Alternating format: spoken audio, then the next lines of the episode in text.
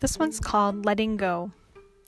He took their clothes out of the dryer and laid it on the bed. He sorted his and hers into neat piles and then methodically started folding. His pants were folded in half the long way first, then into thirds. Once he had a small stack, he brought them to the closet and placed them in organized rows. He grabbed the hangers from the closet. Before hanging each shirt, he smoothed out the shirt and put it on the black plastic hanger. Both their shirts were organized by color thanks to his suggestion. He stood at the edge of the closet when all the clothes were put away and admired a task now done. Next were the floors. He grabbed the vacuum from the pantry closet and started in the living room, where he always started. He made intentional lines across the new carpet. His last task for the evening was his favorite cleaning the bathroom. Cleaning had always given him intense satisfaction. It was predictable and well controlled. You always had a good end result. Even when you were in a rush, something half cleaned still looked better than a mess. And to be honest, lately his life had felt more like a mess than anything else. He couldn't quite understand how it all started. He had gotten over it in his head relentlessly until he'd eventually exhausted himself. He found himself trying to zone out on his iPad, it wasn't even anything big, not that he had determined. He attempted to express this to his girlfriend many times. He couldn't understand what was happening with him. Over the past few months, it felt like someone was slowly letting the air out of his body. It wasn't a sudden event, it hardly ever is. His girlfriend had been understanding, but he had the feeling that she was starting to become distant. She came home from work and the apartment was clean. She smiled at him and said thank you, but then retreated to their room to wind down. She took off her work clothes, changed into her sweatpants and a t shirt, and started scrolling through her phone. He'd hear her laugh from the kitchen where he was getting supper out of the oven, and when he called her to come, she casually joined him when he was almost done eating. Her job hadn't changed. She was still working 8 to 5 and getting home by 6 with the commute she had, it wasn't that, but it wasn't nothing either. When she looked at him, it felt more like pity and less like love. When she hugged him, she hugged him tight like you'd hug a kid who'd had a bad day. And when they held hands, she always let go first and never initiated.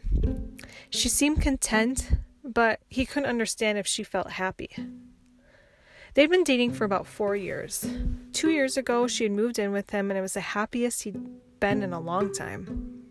When she moved in, he had plans to propose within the first few months of her living there, but he continued to struggle with finding work and hadn't saved enough money for the ring he felt she deserved. In a good month, he would book four gigs, each lasting 15 to 30 minutes. He was never a headliner, but often the warm up for a more well known comedian.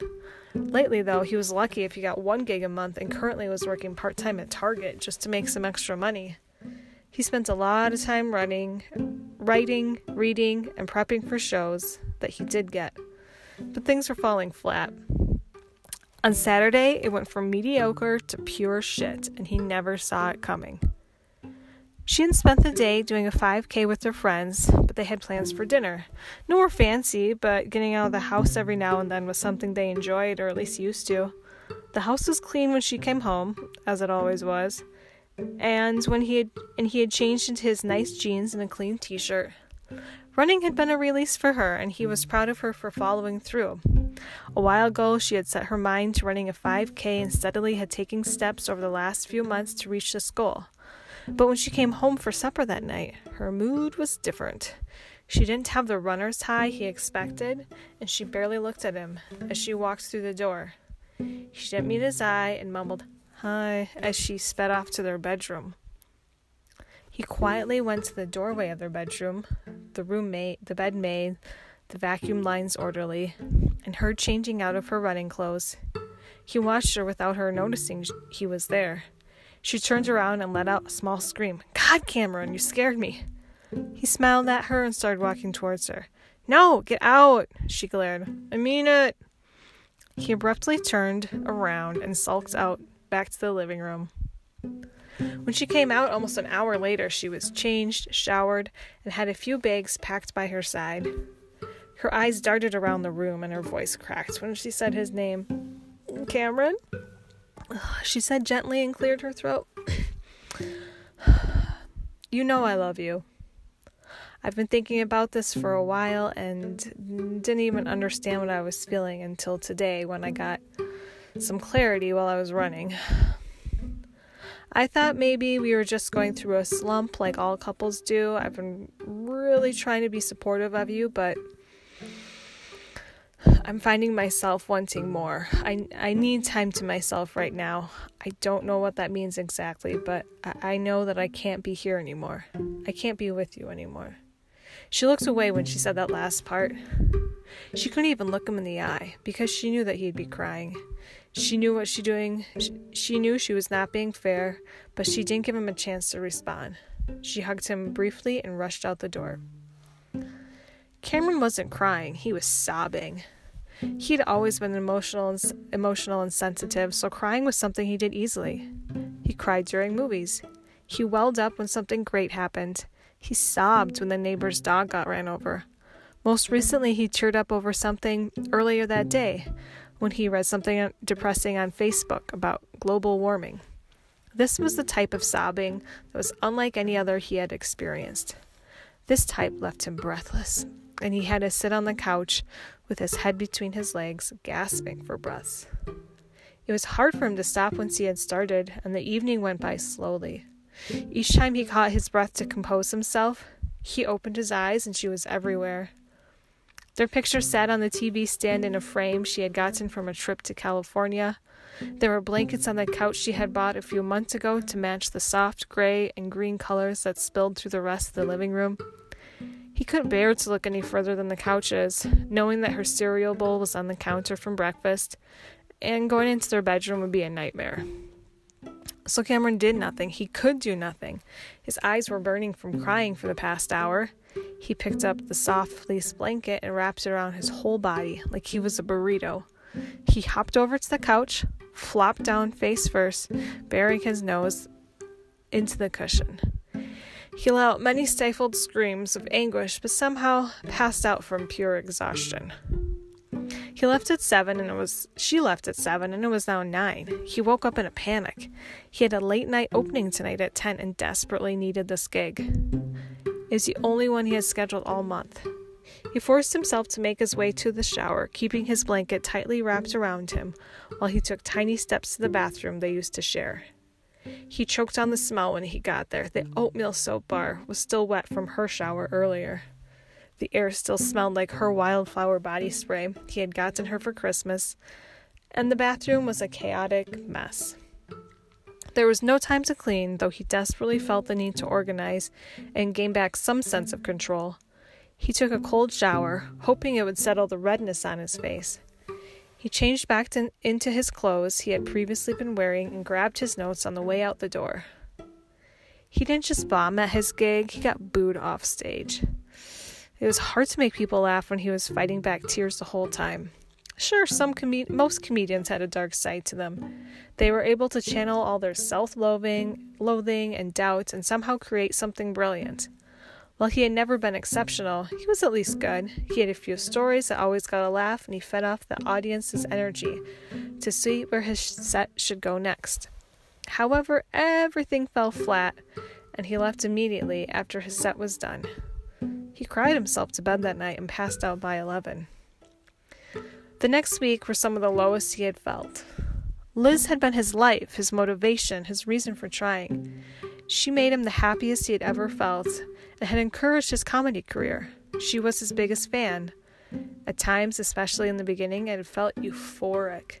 He kept wanting more and loved every little detail about her. He studied her often and had tried to be attentive to what he thought she needed. He cooked for her, cleaned for her, complimented her, and listened. Despite the past few months, which had been a little darker for them, he could not understand what had happened. No amount of overthinking could solve this. She was gone, he was alone, and he didn't know how to move on. When his wallowing stage ended and he was able to make it through the day without crying, that's when things started to get a little weird. The ache he felt when she was gone was something he couldn't feel but kept trying to. He spent a good week completely wasted, but all he had to show for that was a vomit stain on his clean carpet and a hangover from hell. He found himself drawn to things that reminded him of her. He picked up more hours at Target, and while stocking the shelves, he had a hard time avoiding the bath and beauty section. On a desperate Tuesday, he sprayed himself with a wildflower scent and immediately got teary eyed. He knew it was pitiful, but it also comforted him. On Wednesday, he found the coconut lotion she used and moisturized his hands. On Thursday, he took it a step further and purchased the bar of oatmeal soap she liked and brought it home. A sneaky, sneaky smile on his face appeared as he left the store. Thursday night, he took out the soap out of the box while sitting on the living room couch. It was an oval soap bar about an inch thick. Though it smelled like oatmeal, it didn't have those flecks of oatmeal in it that he had seen in other oatmeal soap bars. He held it between his hands, brought his hands up to his nose, and sniffed intensely while closing his eyes. All he saw was her face when his eyes closed. He abruptly opened them and stared out the window instead. The soap felt so smooth in his hands. He touched it gently, stroking each side like he was petting a dog. At one point, his fingernail chipped the smooth sur- surface, making a small mark in the soap. He used his fingernail again and carved the letter L into the bar. A light bulb went on. He carved the name Liz into the soap. He laughed at himself half heartedly and stuck the bar of soap in his shower. Friday at work, he walked by the soap bars again. Instead of only buying one this time, he bought several. Friday nights, they usually stayed in and got pizza and a movie. He was a creature of habit, so he did order pizza. He also put on a movie. Instead of watching, though, he dumped out the 10 soap bars he had bought and took them out of the boxes, carefully caressing each one as he took it out. He absolutely was aware that he was losing it. He could feel himself clinging on tightly to something that was clearly over, and by this point had been over for over a month now. In an attempt to distract himself, he started watching stand up YouTube clips while Netflix was playing in the background. He became quickly bored, as he had seen many of these and could not stop thinking about the bars of soap on the coffee table. On a whim, he typed in soap carving. Thousands of videos popped up and he became fascinated. The next few hour- hours, he spiraled deeply into the world of soap carving and used his Amazon Prime to buy carving tools. Cameron was creative. He had dabbled in art, poetry, music, and finally had settled on comedy. He had a knack for observation and was a curious student. When his carving tools arrived Sunday, he spent hours watching videos and started learning the basics of soap carving. He quickly went through the 10 bars he had, and while at work on Monday, he bought 20 more. All oatmeal, of course. What happened over the next few weeks was a surprise, even to Cameron. His days were no longer filled with daunting self loathing and mini panic attacks, but instead he dived deeply into this unique craft. It didn't take long for him to master the basics, so by Christmas, he had all but perfected this skill and surprised his friends and family with personal, unique carvings that left them confused and intrigued. The soap carving built his confidence. Each bar he carved was like a small bit of therapy. Like so many other things in life, he had to learn to let things go. He had never been good at this. He had always held tightly to emotions, feelings, and especially love. For him, it was the most painful experience to be loved and left. But it wasn't all that he was. He did have purpose outside of her, outside of comedy. He didn't quite know what it was, or if he'd ever reach a destination, but he finally felt at peace knowing that the ending didn't matter as much as the actual living did. He didn't make any money from the soap carving. He didn't become famous for his designs, sell them on Etsy, or become a savant. After Christmas, he actually stopped doing them altogether. He did, however, finally quit his job at Target. He stopped trying to do comedy, and for the last few months, he has been happily teaching piano, which is something he has always aspired to do but had lacked the confidence to actually do it. And just like that, he had carved out a new life for himself.